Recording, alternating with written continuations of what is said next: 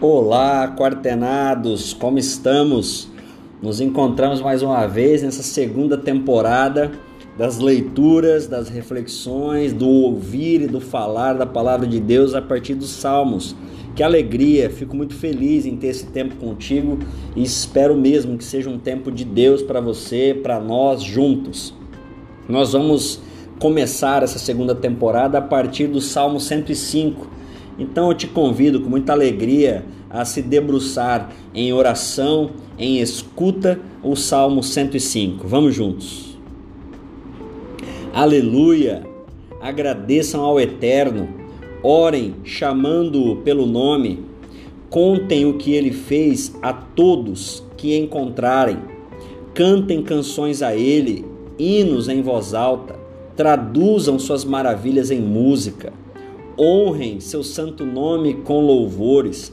Vocês que buscam o eterno, vivam uma vida feliz.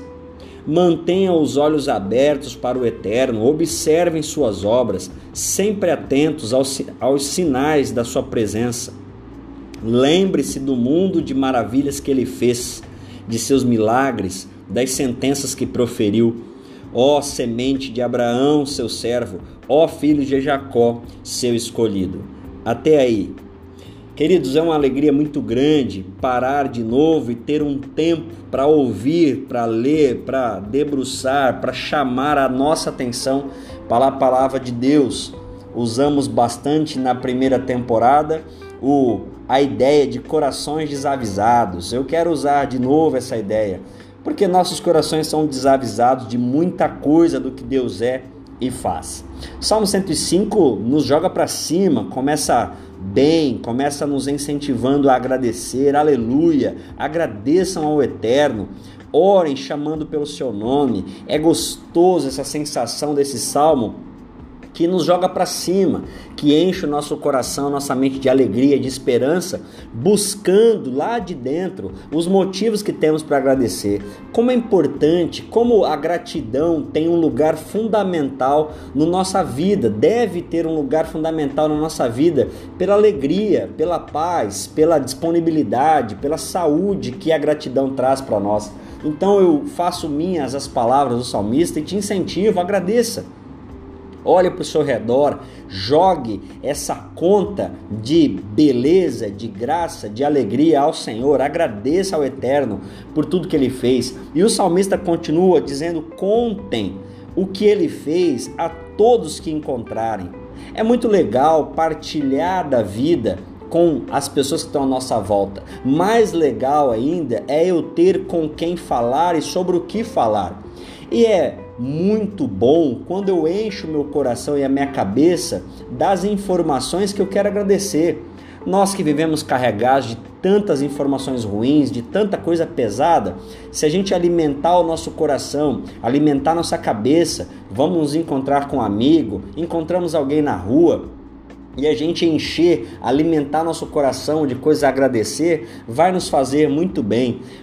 Contem a todos que vocês encontrarem o que Deus tem feito na sua vida. Isso tem um efeito muito bom em você e vai com certeza ter um efeito muito bom e abençoador em quem você encontrar. Cantem canções a eles, hinos em voz alta, traduza suas maravilhas em música. Como é bom ter o que cantar. A música tem esse fator terapêutico é muito bom quando a gente coloca uma música que nos joga para cima e quando a letra faz sentido, quando a letra da música traduz o nosso sentimento nem sempre temos condição de traduzir em palavras o que a gente está sentindo, a alegria, o prazer, a plenitude, a felicidade. E é muito bom quando conseguimos traduzir em uma música ou quando a própria música traduz nosso sentimento. E é isso que esse salmo está querendo injetar em nós, essa possibilidade de encher o nosso coração com uma música que traduza nossos sentimentos de alegria e levantar a nossa voz e cantar e colocar isso para fora. Isso faz muito muito bem. E o salmista chega dizendo: Viva uma vida feliz.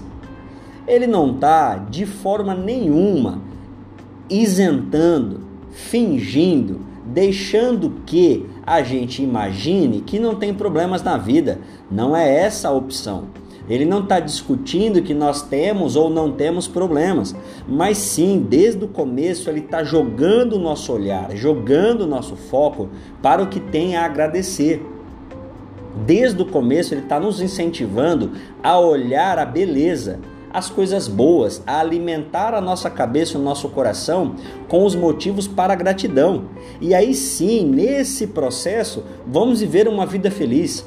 Afinal de contas, a vida feliz não é uma vida que tenha que não tem problemas. A vida feliz não é uma vida que não tem nenhum tipo de dificuldade. A vida feliz é uma vida de apesar de. É a grande chave. A gente precisa viver bem apesar de. Preciso encontrar felicidade apesar de. Preciso me encontrar comigo e com Deus. Preciso ver beleza. Preciso me alegrar. Preciso agradecer apesar de. Viver uma vida feliz é um aprendizado de viver apesar das condições. O contentamento não é a sensação de estar cheio, é o sentimento de plenitude a despeito das faltas. É o sentimento de se sentir completo apesar de faltar coisas em mim, ou em volta de mim, ou com os problemas que eu tenho enfrentado. Essa é a grande sacada de uma espiritualidade que possa nos ajudar a viver e viver feliz. Por isso, a proposta do salmo faz todo sentido. Agradeçam, enriqueça a sua vida com músicas que traduzem a alegria do seu coração e, lógico, vivam felizes. Viva uma vida feliz. E quase que já respondendo nossas inquietações, o salmista continua: mantenha os olhos abertos para o eterno. Observem suas obras, sempre atentos aos sinais da sua presença. O que nós temos observado? Quais são as imagens, os filmes, os vídeos, os recortes da vida que têm alimentado a nossa cabeça e o nosso coração? A gente vive numa poluição visual muito grande, é outdoor para todo lado, é painel de LED, são propagandas no celular, na TV, em todo lugar. E a maioria delas nos mostram necessidades. Quais são as propagandas que nós alimentamos para dentro de nós que nos trazem esperança?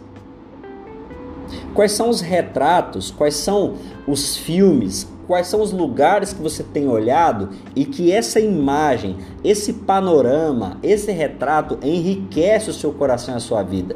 Diga para você mesmo.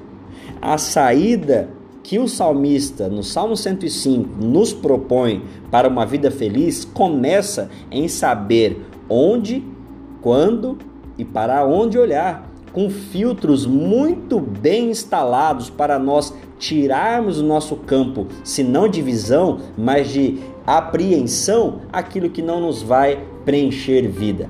É um desafio para mim e para você. Mantenha os olhos abertos. Deus está perto de você. Os sinais de esperança estão por aí. A beleza sinaliza Deus. Um sorriso pode te enriquecer vida. Olhe a sua volta, perceba os sinais da presença e da esperança de Deus. Mantenha os olhos abertos, querido, querida, abra seu olho. O eterno se faz presente. Ele aparece para nós olhe ao seu redor, procure a beleza e procure com insistência. Nem sempre é tão claro, nem sempre é tão direto, mas a gente pode aprender a ver beleza em nosso meio, em nossas vidas. Mantenha os olhos abertos para o eterno, observem as suas obras, sempre atentos aos sinais da sua presença.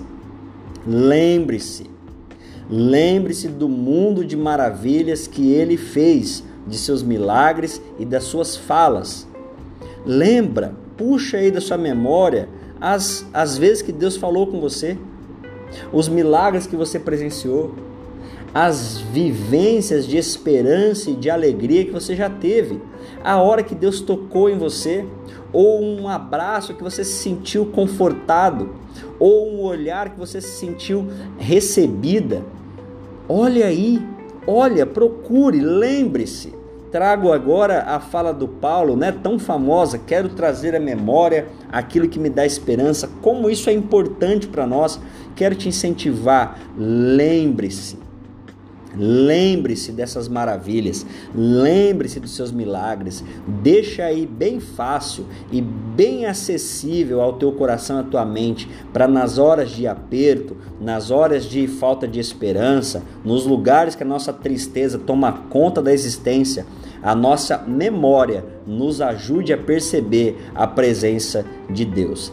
Lembre-se do mundo de maravilhas que Deus fez. Lembre-se dos seus milagres. Lembre-se das falas, das palavras, da experiência que Deus deu para você. Versículo 7. Deus é eterno. O nosso Deus é responsável pela terra inteira. Ele toma conta de mim, de você e de todos nós. Aleluia! Agradeçam ao Eterno e que Deus te abençoe. Um grande abraço e que Deus esteja contigo. Até mais.